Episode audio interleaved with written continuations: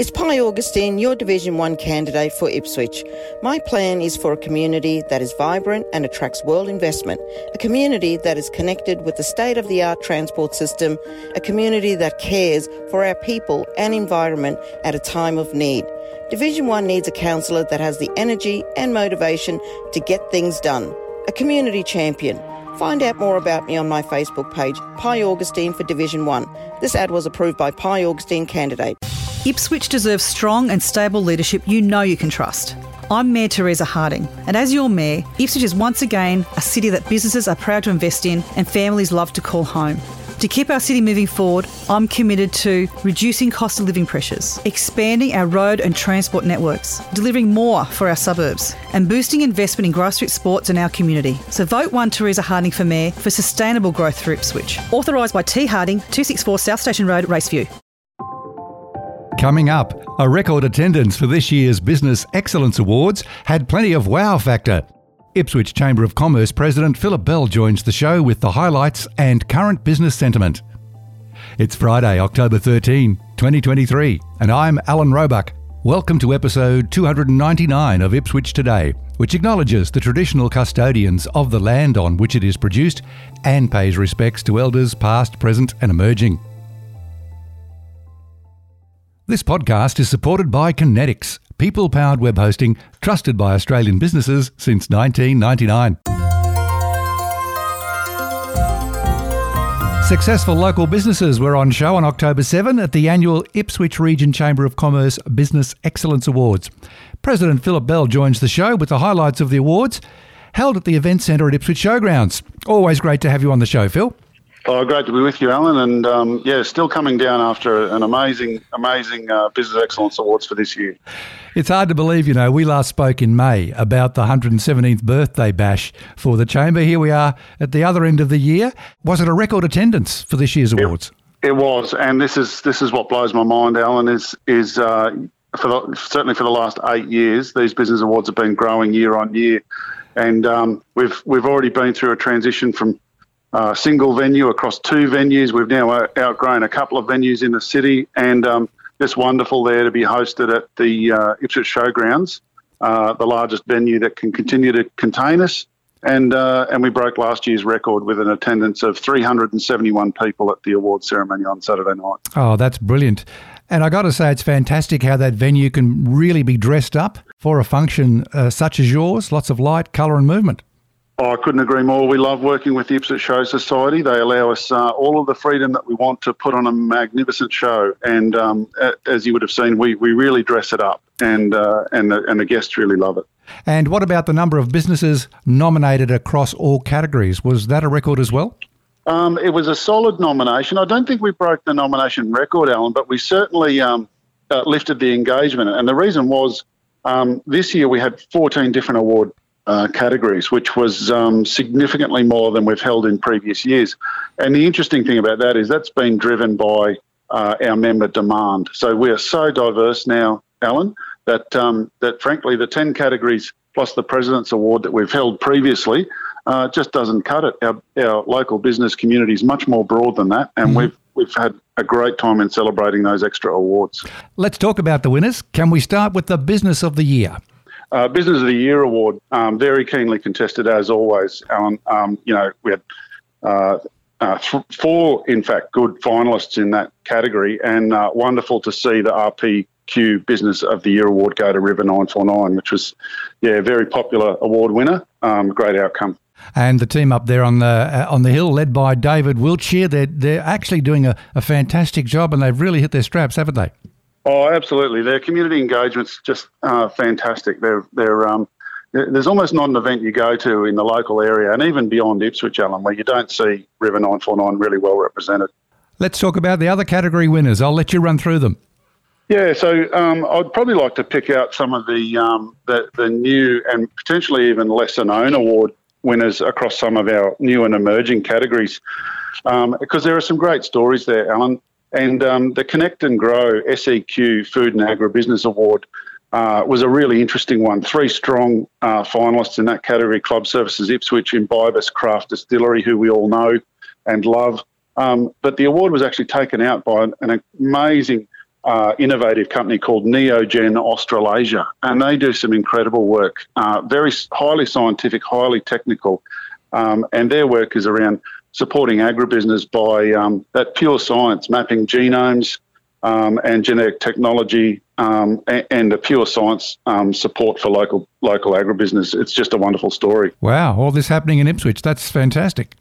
Absolutely. Another award that I'd like to pick out, if I may, Alan, is the Blue Dog Training Building and Construction Award. And again, that's, you know, with all of the growth that's going on within the local region, in construction in particular, very keenly contested award.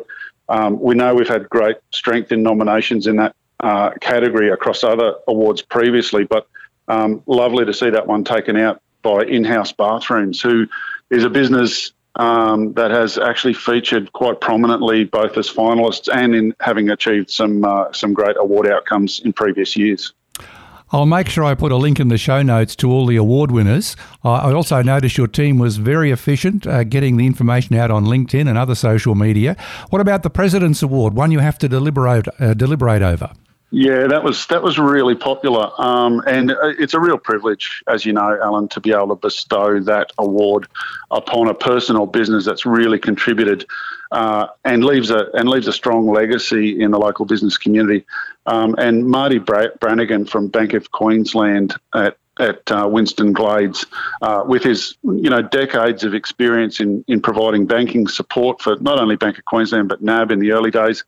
A real local, committed to grassroots business support, a great, family banker and friend to all. It was a very popular award.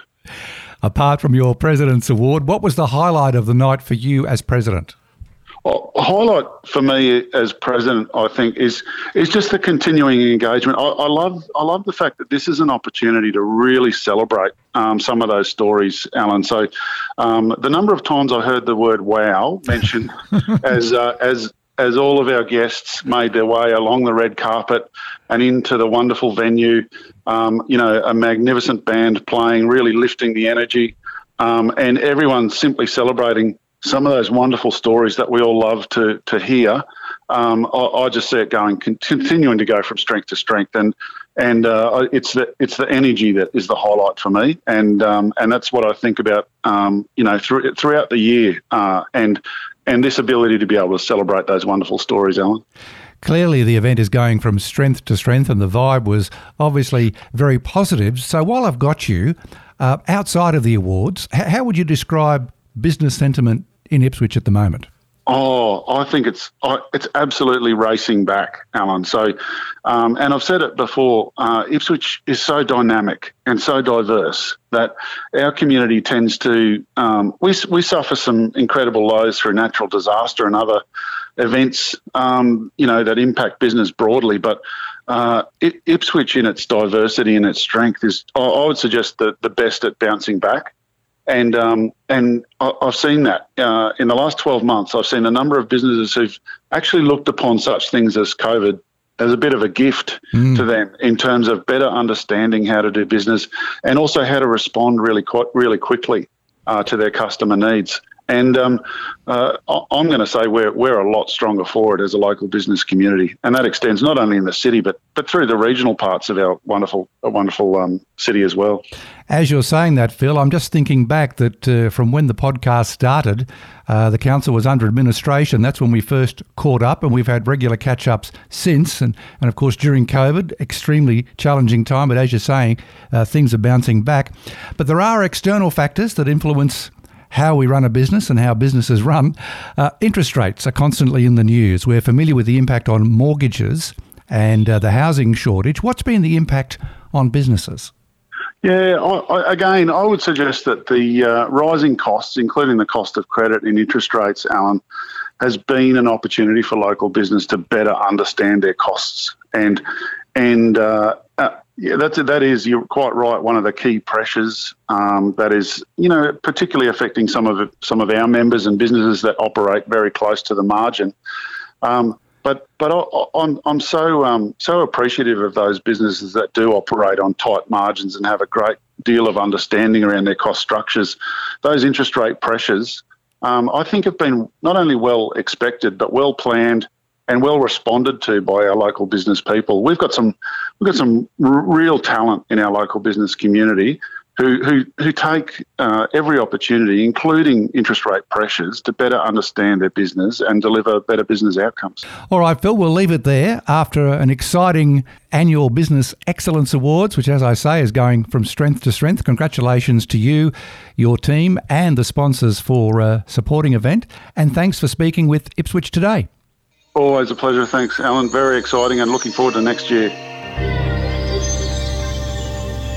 That's it for this episode. Don't forget to look for handy links in the show notes. Ipswich Today is supported by Kinetics, people-powered web hosting trusted by Australian businesses since 1999. This podcast is listener-supported. Please make a once-only gift or regular donation to help keep it online. Just go to ipswichtoday.com.au.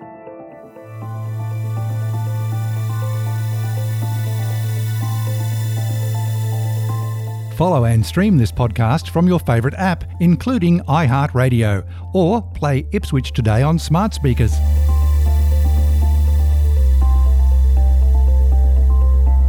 Music is supplied by Purple Planet Music. This is Alan Roebuck. Thank you for listening.